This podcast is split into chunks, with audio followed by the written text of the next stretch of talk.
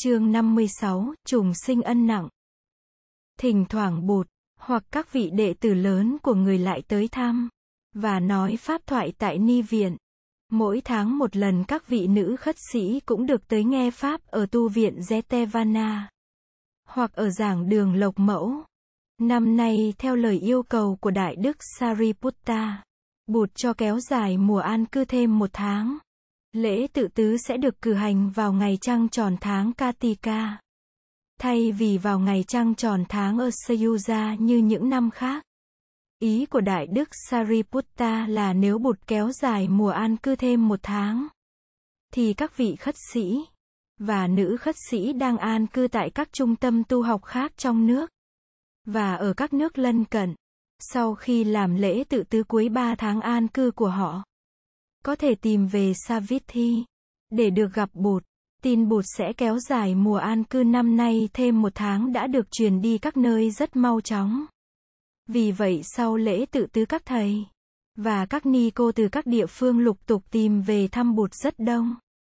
Các vị thí chủ lớn như Sudatta, Visakha và Malika đã tìm mọi cách để cung cấp phương tiện cư trú và thực phẩm cho cả ngàn vị khách tăng từ các nơi dồn đến. Vào cuối tháng Katika, số lượng các vị khất sĩ và nữ khất sĩ tại thủ đô Savithi đã lên tới 3.000 vị. Thấm thoát, mà ngày trăng tròn tháng Katika đã đến. Hoa Kumudi nở rộ khắp nơi. Kumudi là một thứ sen trắng thường hay nở rộ vào tiết này nên ngày trăng tròn tháng Katika cũng được gọi là ngày hoa Kumudi. Đêm ấy trăng sáng vằng vặc, bụt ngồi ở ngoài trời. Có cả ba ngàn vị đệ tử xuất gia. Hương sen từ hồ bay lên thoang thoảng. Mấy ngàn vị khất sĩ ngồi bao quanh bụt im lặng. Người nói người rất bằng lòng thấy được thực chất của sự tu học nơi các vị khất sĩ và nữ khất sĩ. Rồi nhân cơ hội này, người nói kinh quán niệm hơi thở. Đúng ra, thì vị khất sĩ nào cũng đã được học về phép quán niệm hơi thở. Và Bụt đã nhiều lần dạy về pháp môn này. Nhưng đây là lần đầu mà đa số các vị xuất gia có mặt được nghe Bụt giảng dạy trực tiếp về phép quán niệm hơi thở. Đây cũng là lần đầu Bụt tổng hợp những điều đã từng dạy về pháp môn này và đúc kết lại trong một bài giảng. Biết trước rằng kinh này sẽ phải được trùng tuyên để tất cả học thuộc mà hành chi. Đại Đức Ananda lắng nghe và ghi nhận tất cả những tiếng và những lời bụt dạy. Trong buổi tụ họp hôm nay, có mặt cả Ni sư Yasodhara mẹ của Đại Đức Rahula và Ni sư Sandari Nanda cô của Đại Đức, em gái của Bụt.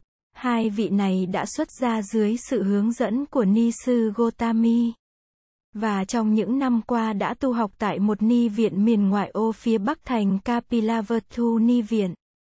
Này cũng đã do ni sư Gotami sáng lập.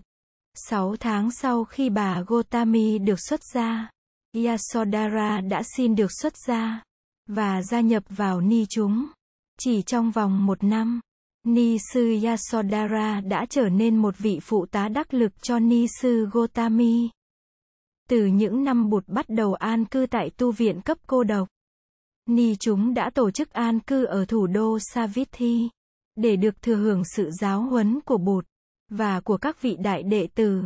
Hoàng hậu Malika, và nữ cư sĩ Visakha đã tận lực ủng hộ Ni chúng trong việc thành lập tu viện cho phái nữ. Hai năm đầu, Ni chúng được phép sử dụng vườn thượng uyển để làm trung tâm an cư. Đến năm thứ ba họ mới lập được tu viện riêng biệt. Biết mình tuổi đã cao, Ni sư Gotami nỗ lực đào luyện những vị lãnh đạo Ni chúng trong giới những Ni sư trẻ tuổi. Ni sư Yasodhara là một trong những vị lãnh đạo Ni chúng xuất sắc. Cũng xuất ra một lượt với bà còn có các Ni sư Sela, Vimala, Soma, Matta và Nanduttara. Tất cả các vị ấy đều có mặt hôm nay. Tại tu viện Lộc Mẫu, Đại Đức Rahula đã giới thiệu Ni sư Yasodhara và Ni sư Sandari Nanda với Đại Đức Svastika. Đại đức Svastika rất kính mến hai người này Đại đức đã từng được nghe bạn nói nhiều về họ. Bụt dậy, này các vị khất sĩ, phép quán niệm hơi thở, nếu được phát triển và thực hiện liên tục, sẽ đem lại những thành quả lớn. Do quán niệm hơi thở quý vị có thể thành tựu phép quán tứ niệm xứ và phép quán thất giác chi, tức là bảy yếu tố giác ngộ và đạt tới trí tuệ và giải thoát. Thở vào một hơi dài. Ta biết ta đang thở vào một hơi dài. Thở ra một hơi dài. Ta biết ta đang thở ra một hơi dài. Thở vào một hơi ngắn. Ta biết ta đang thở vào một hơi ngắn. Thở ra một hơi ngắn. Ta biết ta đang thở ra một hơi ngắn. Hai hơi thở này nhằm mục đích cắt ngang những thất niệm và suy tư vẩn vơ vô ích, đồng thời làm phát khởi chánh niệm và tiếp xúc được với sự sống trong giờ phút hiện tại. Thất niệm là sự quên lãng, là sự vắng mặt của chánh niệm. Hơi thở có ý thức đưa ta trở về với ta và với sự sống. Ta đang thở vào và có ý thức về toàn thân ta. Ta đang thở ra và có ý thức về toàn thân ta. Hơi thở này là để quán niệm về thân thể và để tiếp xúc với thân thể của chính mình. Ý thức về thân thể như một tổng thể và ý thức về các bộ phận trong cơ thể để thấy được những màu nhiệm về sự có mặt và về quá trình sinh diệt của thân thể. Ta đang thở vào, và làm cho toàn thân ta an tịnh. Ta đang thở ra, và làm cho toàn thân ta an tịnh. Hơi thở này là để thực hiện sự an tịnh trong cơ thể, và cũng là để đạt tới trạng thái thân tâm nhất như trong đó thân tâm và hơi thở trở nên một hợp thể màu nhiệm. Ta đang thở vào, và cảm thấy mừng vui. Ta đang thở ra, và cảm thấy mừng vui. Ta đang thở vào và cảm thấy an lạc. Ta đang thở ra và cảm thấy an lạc. Với hai hơi thở này hành giả đi sang lãnh vực cảm thọ. Hai hơi thở này tạo ra sự an lạc cho thân tâm. Để nuôi dưỡng thân tâm, nhờ chấm dứt vọng tưởng và quên lãng, hành giả trở về với bản thân, tỉnh thức trong giây phút hiện tại, cho nên niềm vui mừng và sự an lạc phát sinh. Hành giả an trú trong sự sống màu nhiệm và sự tịnh lạc của chánh niệm, nhờ tiếp xúc với sự sống màu nhiệm, hành giả biến những cảm thọ không khổ không vui gọi là xả thọ thành những lạc thọ. Hai hơi thở này đem tới những lạc thọ ấy. Ta đang thở vào và có ý thức về những hoạt động tâm ý trong ta. Ta đang thở ra và có ý thức về những hoạt động tâm ý trong ta an tịnh. Ta đang thở vào và làm cho những hoạt động tâm ý trong ta an tịnh. Ta đang thở ra và làm cho những hoạt động tâm ý trong ta an tịnh. Hai hơi thở này là để quán chiếu tất cả những cảm thọ đang xảy ra trong ta. Dù đó là lạc thọ, khổ thọ hay xả thọ. Và, để làm cho an tịnh những cảm thọ ấy, những hoạt động tâm ý, tức là những cảm thọ, có ý thức về những cảm thọ, và quán chiếu về gốc rễ, và bản chất của những cảm thọ ấy. Ta điều phục được chúng, và làm cho chúng trở nên an tịnh, dù đó là những khổ thọ từ tham dục, giận hờn, và ganh ghét phát sinh. Ta đang thở vào, và có ý thức về tâm ý ta. Ta đang thở ra, và có ý thức về tâm ý ta. Ta đang thở vào, và làm cho tâm ý ta hoan lạc. Ta đang thở ra, và làm cho tâm ý ta hoan lạc. Ta đang thở vào, và thu nhiếp tâm ta vào định. Ta đang thở ra, và thu nhiếp tâm ta vào định. Ta đang thở vào, và cởi mở cho tâm ý ta được giải thoát tự do. Ta đang thở ra, và cởi mở cho tâm ý ta được giải thoát tự do. Với bốn hơi thở này hành giả đi sang lãnh vực thứ ba là tâm ý. Hơi thở thứ chín nhằm nhận diện tất cả những hoạt động của tâm ý như chi giác, tư duy, phân biệt, vui, buồn, nghi kỵ, nhận diện, để thấy được sự vận hành của những hoạt động tâm ý. Và khi đã nhận diện rồi, hành giả thu nhiếp tâm ý, làm cho tâm ý lắng lại, và cảm thấy an lạc trong trạng thái tâm ý lắng động này. Đó là tác dụng của hơi thở thứ 10 và thứ 11. Hơi thở thứ 12 nhằm tháo gỡ những chỗ kẹt của tâm ý. Nhờ quán chiếu mà ta thấy được nguồn gốc của tâm ý, và do đó ta tháo gỡ được những chỗ kẹt ấy. Ta đang thở vào, và quán chiếu tính vô thường của vạn pháp. Ta đang thở ra, và quán chiếu tính vô thường của vạn pháp. Ta đang thở vào, và quán chiếu tính tàn hoại của vạn pháp. Ta đang thở ra và quán chiếu tính tàn hoại của vạn pháp. Ta đang thở vào và quán chiếu về giải thoát.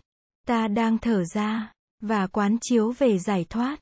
Ta đang thở vào và quán chiếu về sự buông bỏ. Ta đang thở ra và quán chiếu về sự buông bỏ. Với bốn hơi thở này, người hành giả bước sang lãnh vực đối tượng của tâm thức và chú tâm quan sát thực tướng của vạn pháp. Trước hết là quán về tự tính vô thường của vạn pháp. Vì vô thường cho nên tất cả sẽ đi đến tàn hoại. Biết rõ tướng trạng vô thường là tàn hoại của vạn pháp. Hành giả không còn bị những sinh diệt thành hoại của vạn pháp trói buộc nữa. Do đó hành giả có thể buông bỏ và đi đến giải thoát.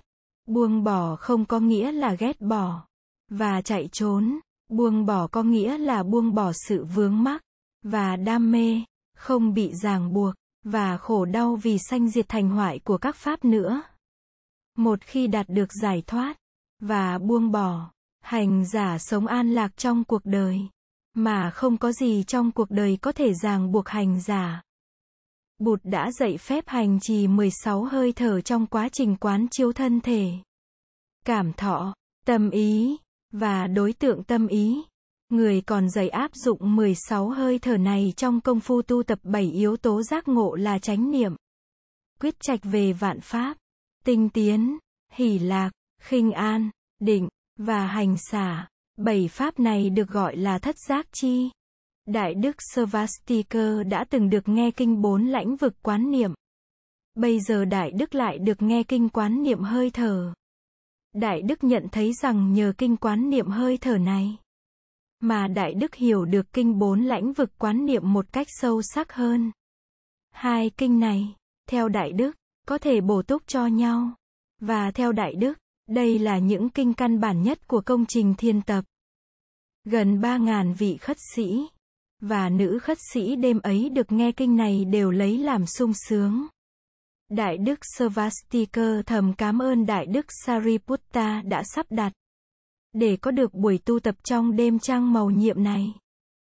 Một hôm Đại đức Ahimsaka đi khất thực về tới tu viện. Bước đi khập khiễng, và mặt mũi đầy cả máu me. Svastikar trông thấy liền chạy tới đỡ Đại đức. Đại đức Ahimsaka nhờ thầy đưa vào yết kiến bụt. Hôm nay trong khi đi khất thực ở thành phố, Đại đức bị một nhóm người nhận ra Đại đức. Chính là Angulimala ngày xưa. Họ đã đến vây quanh và tấn công Đại đức. Đại đức chắp hai tay thành búp sen. Tuyệt đối không chống trả. Để cho họ tha hồ đánh đập. Nhóm người ấy đã đánh Đại đức trẹo cả chân. Và hộc cả máu mồm máu mũi. Thấy Ahimsaka trong tình huống ấy. Bụt liền đi ngay ra đỡ thầy. Người bảo Ananda đi lấy một chậu nước và một chiếc khăn mặt để người lau máu cho thầy. Và người bảo Svastika đi hái lá dâu để dịt vào những vết thương trên cơ thể thầy. Đại đức Ahimsaka không hề rên gì. Dù thầy đau lắm, Bụt nói, hãy cố gắng chịu đựng đi Ahimsaka những đau khổ hôm nay. Có thể rửa sạch được những đau khổ của ngày qua chịu đựng khổ đau trong tình thương. Và trong tình thức là một thứ tịnh thủy màu nhiệm có thể xóa bỏ tất cả oán thù trong muôn kiếp. Bụt nói, Ahimsaka, áo cà sa của thầy đã bị xé rách tả tơi. Còn bình bát của thầy đâu? Bạch Đức Thế Tôn, họ đã đập vỡ bình bát của con ra hàng trăm mảnh rồi. Bụt nói, thôi, để tôi nhờ thầy Ananda đi tìm cho thầy một chiếc y sanghati khác. Và một cái bình bát khác. Vừa dịt thuốc dâu vào những vết thương của thầy Ahimsaka. Svastika vừa thấy rằng đây là một tấm gương toàn vẹn của tinh thần bất bạo động. Thầy Ahimsaka kể cho Svastika nghe rằng trước đây một hôm, đang đi khất thực thầy gặp một thiếu phụ nghèo đang lâm bồn ngay dưới một cội cây ở chốn lâm viên. Thiếu phụ đau đớn vô cùng, mà vẫn không sinh nở được. Đại đức xúc động la lên. Khổ quá khổ quá và chạy nhanh về báo cáo với bụt.